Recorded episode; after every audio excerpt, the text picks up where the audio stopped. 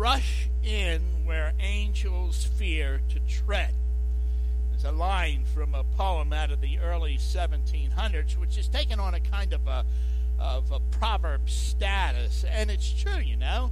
Uh, fools will run into places where even angels are afraid to go. And that's even biblical. It, it, it's said in a different way in the scriptures, but it amounts to the same thing. And so I have a, have a kind of a challenge for uh, the young people that are here today. I mean, college age or under.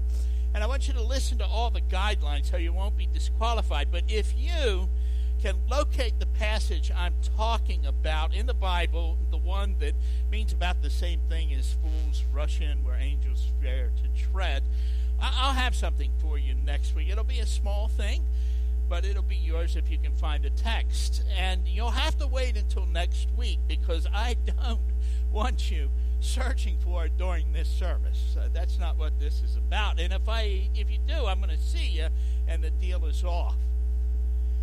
Now to make it even uh, more better, if you ask me after the service, I'll tell you what part of the Bible it's in. Hey, I'll even tell you what book it's in, and it's a short book. Fools rush in where angels fear to tread. And although that proverb is true, not every dangerous place we might go makes us fools if we go there. Sometimes into the dangerous places we must go. And this is, I think, one of those times. Now, I trust that you're not going to think me foolish for going there, but we are going to begin this morning by jumping right into the middle of a controversy which has been going on in the church for years, and I don't see it ending anytime soon. Now, people outside of the church have similar questions, but where we're going to begin this morning is a specifically Christian concept to this particular philosophical question. And, and although it is a, controversial topic, I really don't intend to be controversial as I talk about it. I, I fully believe that Christians can disagree on certain ideas and still love one another. You know, the unity that Christ desires for his church is not a uniformity where everyone must believe exactly the same thing to the exact same degree, but it's a unity that comes from love, where even when we disagree with one another, we still love each other. Now, some things uh, we believe, of course, are essential, and there can be no deviance from them. Things like the virgin birth and deity of Christ, the inerrancy of Scripture, uh, the fallen state of humankind, and our absolute inability to help ourselves so that we need a Savior to die for our sins the bodily resurrection and future return of Christ, and among other things, are non negotiable items. But there are secondary matters, not unimportant, you understand, but things where the scripture can be interpreted in different ways.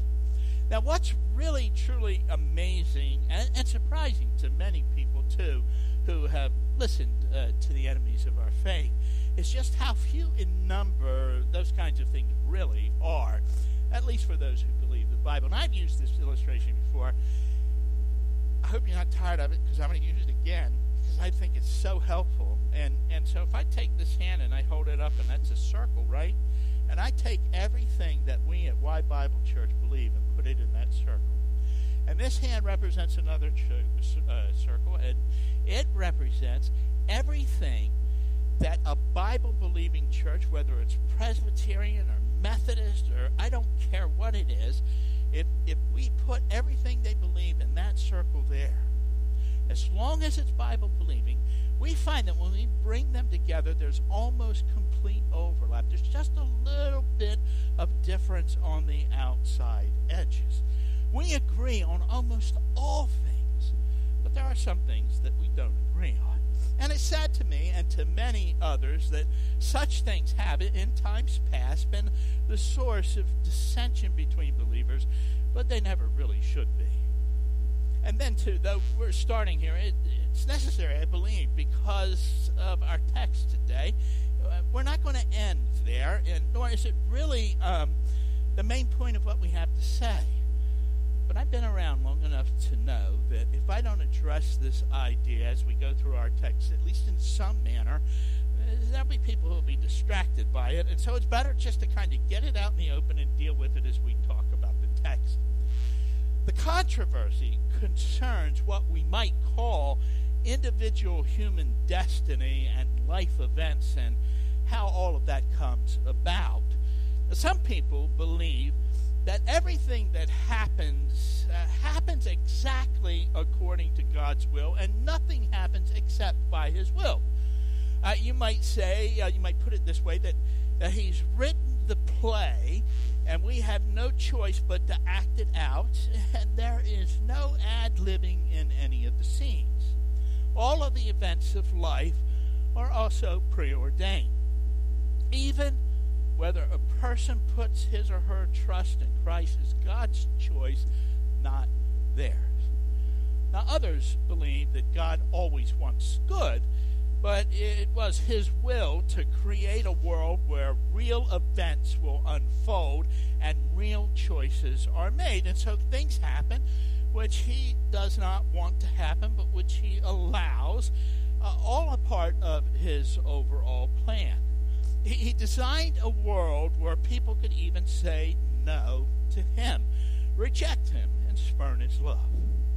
Now, people in the first group are sometimes called Calvinists or Reformed, and those in the second group don't really have a name, uh, but they're often referred to, uh, mostly by people in the first group, using a term uh, that has become kind of pejorative. That is a, a, kind of a term of criticism. Uh, they call them Arminianists. And, and, as a point of interest, that's after a man by the name of Jacobus Arminius. Now, I have to tell you something. Often when I'm in a position where I need to address this topic, I try to do so kind of from a neutral place uh, so that no one really necessarily knows which side I fall on. But to talk about this passage in the time given us to, us to this day, I find it necessary to simply address it from one side. So I, I have to tell you, I'm among that second group of people. And I'm going to talk about this passage from that theological understanding. Now, I respect the people in the first group. I just uh, disagree with them, but we still love each other. They will, however, I have to tell you, have absolutely no trouble in understanding this passage according to their particular theological understanding.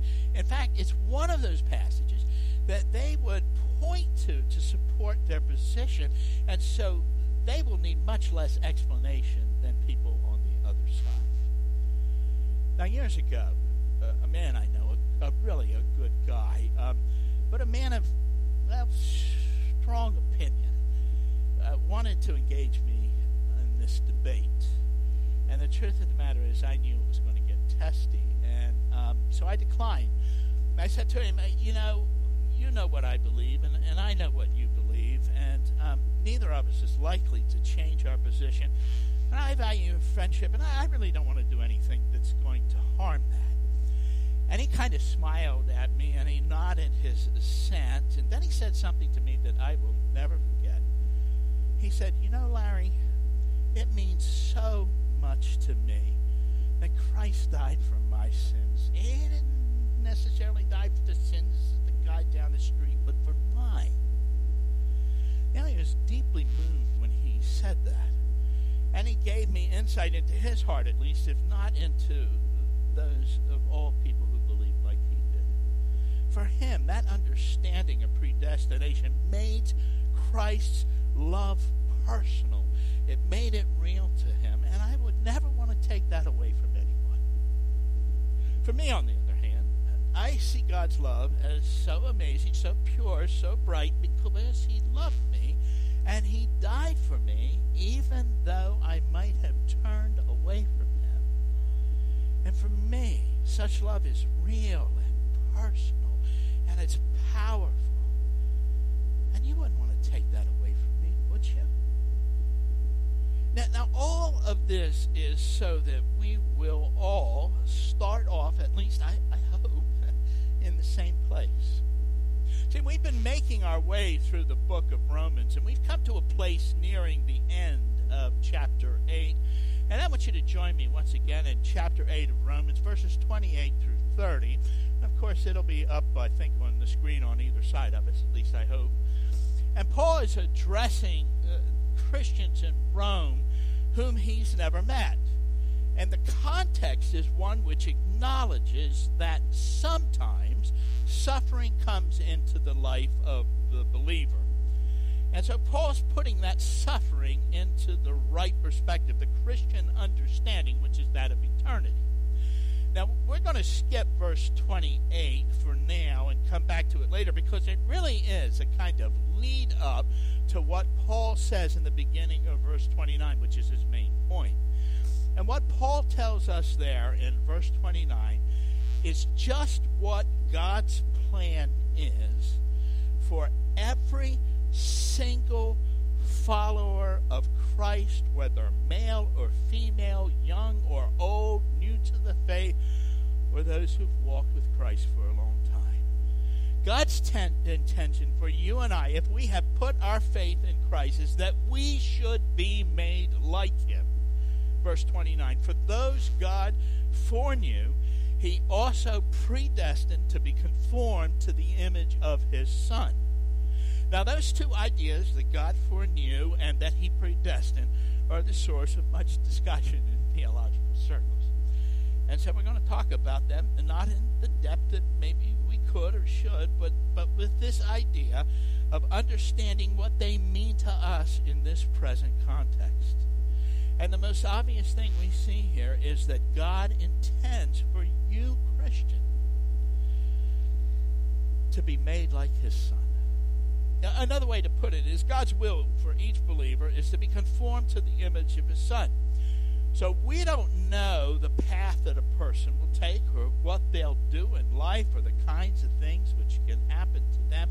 That part of God's will, we just don't know. But we know when all is said and done, the believer will be like Jesus. That's his or her destiny. Being conformed to the image of Jesus doesn't mean that we'll be exactly like him. We won't be a kind of a, of a photocopy. It means each person will be a representation of him in a way that's unique, in the way that God intends. You see, we will all love good because it's good, just as God does, and we'll be all alike and yet different. I mean, you're familiar with this uh, here in this church because we mention it often. It's just like our church. I mean, being a local expression of the universal church. Universal church is all believers throughout time. And yet, we here, right here, why Bible Church? We are Christ's church. But there are others that are too. Others that are a local expression of his body. And they're the same as us, and yet they're different. Or, or we might think of it this way as God is an artist, and each one of us is a, a canvas on which he captures uh, an aspect of his son. Every evening sky is an evening sky, and everyone is beautiful in its own way, and different from every other one that has ever gone on before. You see, Jesus is just so big that it takes many people bearing his image to begin to reflect his glory. We're predestined for that. To be made like Jesus and yet to be individual person that God made us to be. Now, there are three more comments to make on this idea of predestination. One of them is an observation. Uh, the next leads us into a discussion of that other concept we mentioned, that of foreknowledge. And the final one tells us God's purpose for this predestination of the believer. So the observation is what the text does not say here. You see, it's not saying we're predestined to heaven. It does tell us the believer is predestined to become like Christ. Now, of course, if, if you're like Christ, you're going to be in heaven. But the text is only telling us what happens to someone once they put their faith in Christ. The one thing we can absolutely say from this text is that if you've put your faith in Christ, you will be made like him. I think that ought to be pretty good news to you if you're a Christian. No matter which side of that theological issue you're on, God is at work making you like his son. And oh, how glad I am that he's true for me. The second comment to make, which leads us uh, back toward that Christian debate we mentioned earlier, is this. The ones who God predestines to be made like his son are all of those he foreknows. And that raises the question just what does that mean, that God foreknows?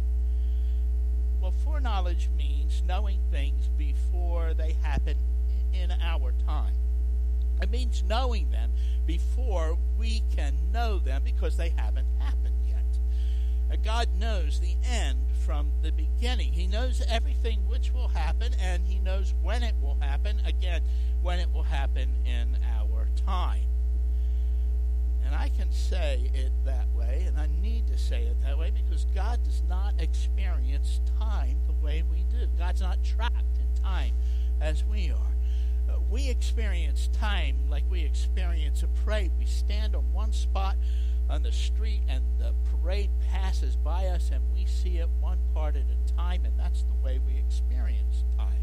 But God's not in time. He's, it's like He's way up high. He's above the parade and He sees the whole thing at once, knowing every part of it at once. Now, I have to tell you that Christians on both sides of the debate believe what we've been talking about. That God does indeed, indeed know the end from the beginning. And they refer to that as God's foreknowledge. The difference in understanding comes in how that foreknowledge uh, works, how it affects our world. The one group says that God's foreknowledge determines the event.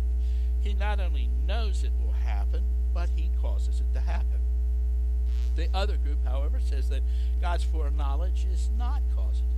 I mean, he knows everything before it happens, but his knowing does not cause the thing to happen. For example, God foreknew the Holocaust would happen, but he didn't cause it. Man's own sin brought that about. What that means is that our choices are just that our choices. The choices we make are ours and they are real. And they are just as real as if God did not know what it was he would choose. His knowing doesn't cause the choice. It's, no one will ever stand before God and say, You knew what I was going to do before I did it, so I couldn't do anything other than what I did. And God's going to say, No, you did choose. You did that thing, or you did not do that thing because you decided to do it or not do it. My knowing it didn't determine. You, know, I teach cubbies uh, on Awana Wednesday nights, third, four, three, four year olds, right? And, and then I, I, I, several times a month I go down to Little Lamb and I, I teach the kids. So I've got to know a lot of these kids pretty good, and and uh, they feel comfortable around me, and they'll come up to me and they'll talk to me, and sometimes I'll know one of them has a birthday, and and I'll say, well, how old are you? And they'll tell me, say, five years old, right? And I said, okay, so are you this many? And they say, yeah, I'm that many. And so then I play a little trick on them, and I say, are you this many? right? And, and I already know before they say anything what they're going to say. They're going to say, no, I'm not that many. Uh, it's just, it's not, it's not me causing it. I knew it ahead of time, but my knowing it didn't cause that. Or, or when I was a young man in college, first starting out, I, I, I took in a stray cat in the fall, the beginning of the year, you know, and and at Christmas time, I set up this Christmas tree and put ornaments on it. And the cat wanted to play with the ornaments. Well, I'd yell at it, and she got to the idea that that didn't make me happy. And she would not touch that tree all day long, whether I was there or not. She'd follow me in the bedroom at night. She'd watch me get undressed, get into bed, and when I turn off that light, I knew it was going to happen. As soon as I turned off that light, she turned around and shot like an arrow back to that tree and started attacking the ornaments, right? So I knew it was going to happen, but it didn't cause it to happen just because I knew it. So, of course, my knowledge is based on experience. It's not true foreknowledge like God has. I mean, one day some kid might be kind of a math guy, you know, and he might "Oh yeah, that's right, I, I am that old, right?" Or, or that cat could have got distracted by a mouse and played with that all night, never gone to the to that tree at all. I wouldn't know those kinds of things ahead of time. But God's foreknowledge, it's real because He sees it happening right before Him. Now, the final comment we need to make on this idea of predestination is to note God's purpose for it. And that is to make us real members of His family. Verse 29 again. For those God foreknew, He also predestined to be conformed to the image of His Son, that He might be the firstborn among many brothers and sisters. Now, God's purpose for us is that we become in heart and soul and mind and will His children, brothers and sisters in Christ, where Jesus is preeminent. That's what firstborn means. Now, there's a story by C.S. Lewis, uh, first one I ever heard uh, in the Narnia Tales, called The Horse and His Boy. And there are other stories like it you, you might be aware of, uh, which tells the story of the son of a king who was lost at birth and was later restored to his father. In that particular story, the boy grew up in a fisherman's hut, raised by a cruel and, and hard man, and he was made to work like a slave. But he really was the king's son. And when he was restored to his father, he could no longer act like a slave. He had to become what he really was. And the process had begun, which would make him in heart and soul a child of the king. And that's what God does for us. You see, God does not merely forgive us all of our sins, as wonderful as that is. He does not simply deliver us from death and hell that we are so glad that He does. He brings us into His family and into His home. He makes us belong. And how wonderful is that to belong? He changes us. He predestines us to be made like His Son so that now heaven is our home and God is our Father and Christ is our elder brother. And frankly, for us now, the way we are, nothing else will do. So He knew. Before we knew ourselves, He knew us. He knew we would respond to the gospel and put our faith in Christ. And, and all those who do, He predestines to be made like His Son, Jesus. Now, verse 30 shows how that process, I think, fits at least a little bit into time. So we read there, and those he predestined, he also called, and those he called, he also justified, and those he justified, he also glorified. So you see, if you're predestined to be made like his son, like his son, it's because he called you, right? But I want to be clear about this. God calls everyone. And I'm going to tell you something else if you don't know it. Both sides of that debate acknowledge his truth. They just understand it don't have time to go into those differences, but for our purposes, it's enough to know that God calls us. And, and so it's not just that he called because he calls everyone. If he didn't call you, you know you would never give him a thought. You, you need to understand that. But what's important is that you respond to that call. See, when you respond to his call, he justifies you. That is, he makes you right. He makes you as though you've never sinned. Like that old, simple, and yet elegant definition of justified, justified, never sinned. And tying it all back up into eternity, God glorifies us. Now that hasn't happened yet in our time, but but the Godhead already is. Now there are just a couple of last items that we need to tie up before we can close today. You, you remember toward the beginning of our time together this morning, I said that we were going to skip over verse 28 and come back to it later. And the reason we were doing that is that verse 28 really led into verse 29, and, and, and that was uh, that, that is about the believer being predestined to be made like Christ. And that's the real point of what Paul's saying here. But what I want to do is I just want to touch on verse 28 with the understanding that we will, by God's grace, come back to it next week. Verse 28 says, And we know that in all things God works for the good of those who love him, who have been called according to his purpose. See, God's purpose for those who have responded to his call, to those who, as this verse says, love God, is that we become like his son. And everything which happens in this life, whether good or bad, God makes work toward that end for the purpose of making us like his son. Now, I've mentioned this verse before, which God intends that it should bring hope to people. Uh, I, have mentioned that it is sometimes, and really far too often, misunderstood and misapplied. So we're going to come back to it and talk about it in more detail next week. But the things we go through in this life, God uses them to accomplish that purpose of making us like His Son. Now, the next thing we need to do, I think, is to answer, at least partly answer the question why is it important? Why is it important for us to know that God knew us before we knew Him? Well, I think, first of all, because it's the truth. And knowing the truth sets you free. It, it brings responsibility with it, knowing the truth does, but it will free you, especially as you face that responsibility. And, and then, too, it's a reminder that God knows everything. Nothing catches him by surprise. Nothing in this life uh, comes to us which he did not know would happen.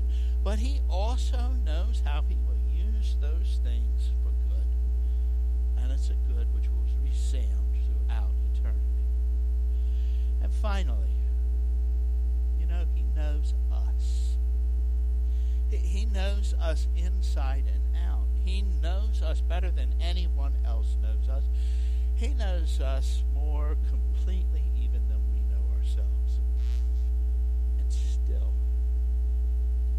still he called us. And if we respond, he will, in spite of it all, make us like his son. You know, God knows every dumb thing I have ever done, and I'm telling you, the list is long. But he called me, and I've come. And I, as little and needy broken as I am, I am on my way to becoming like Jesus Christ. So if you're sitting there and you're wondering if you're predestined to become like Christ, you need to stop wondering. You need to understand that He has called you or that He is calling you, and that is a certainty. And you need to ask yourself the question Have I responded to that call, or am I willing to? Now, if you've responded in faith, believing Christ has died for your sins and rose again from the dead, then God has predestined you to be made like His Son and all that that means to you. And you'll be able to face up the responsibility which is before you to cooperate with God in His work. Or maybe you're sitting there now and, and you, ready and you can respond right now, right where you're sitting, in the quietness of your own heart.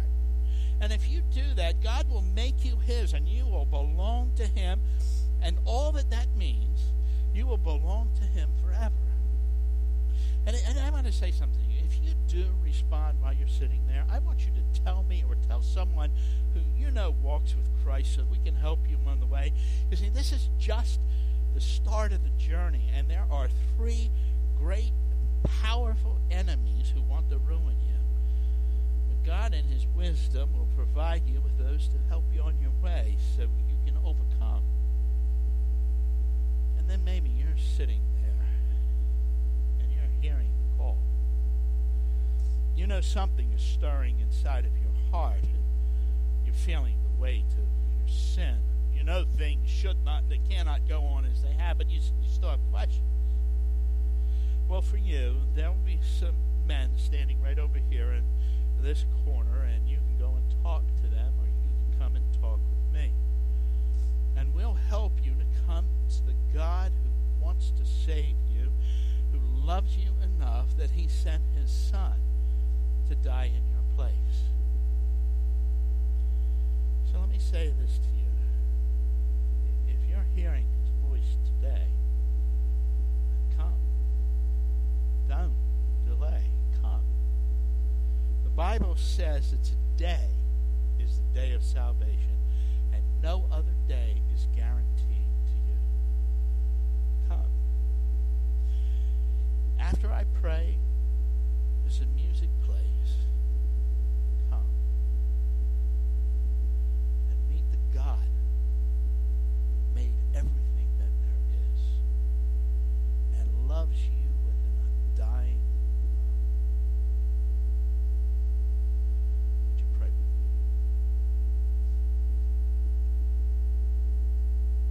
bigger than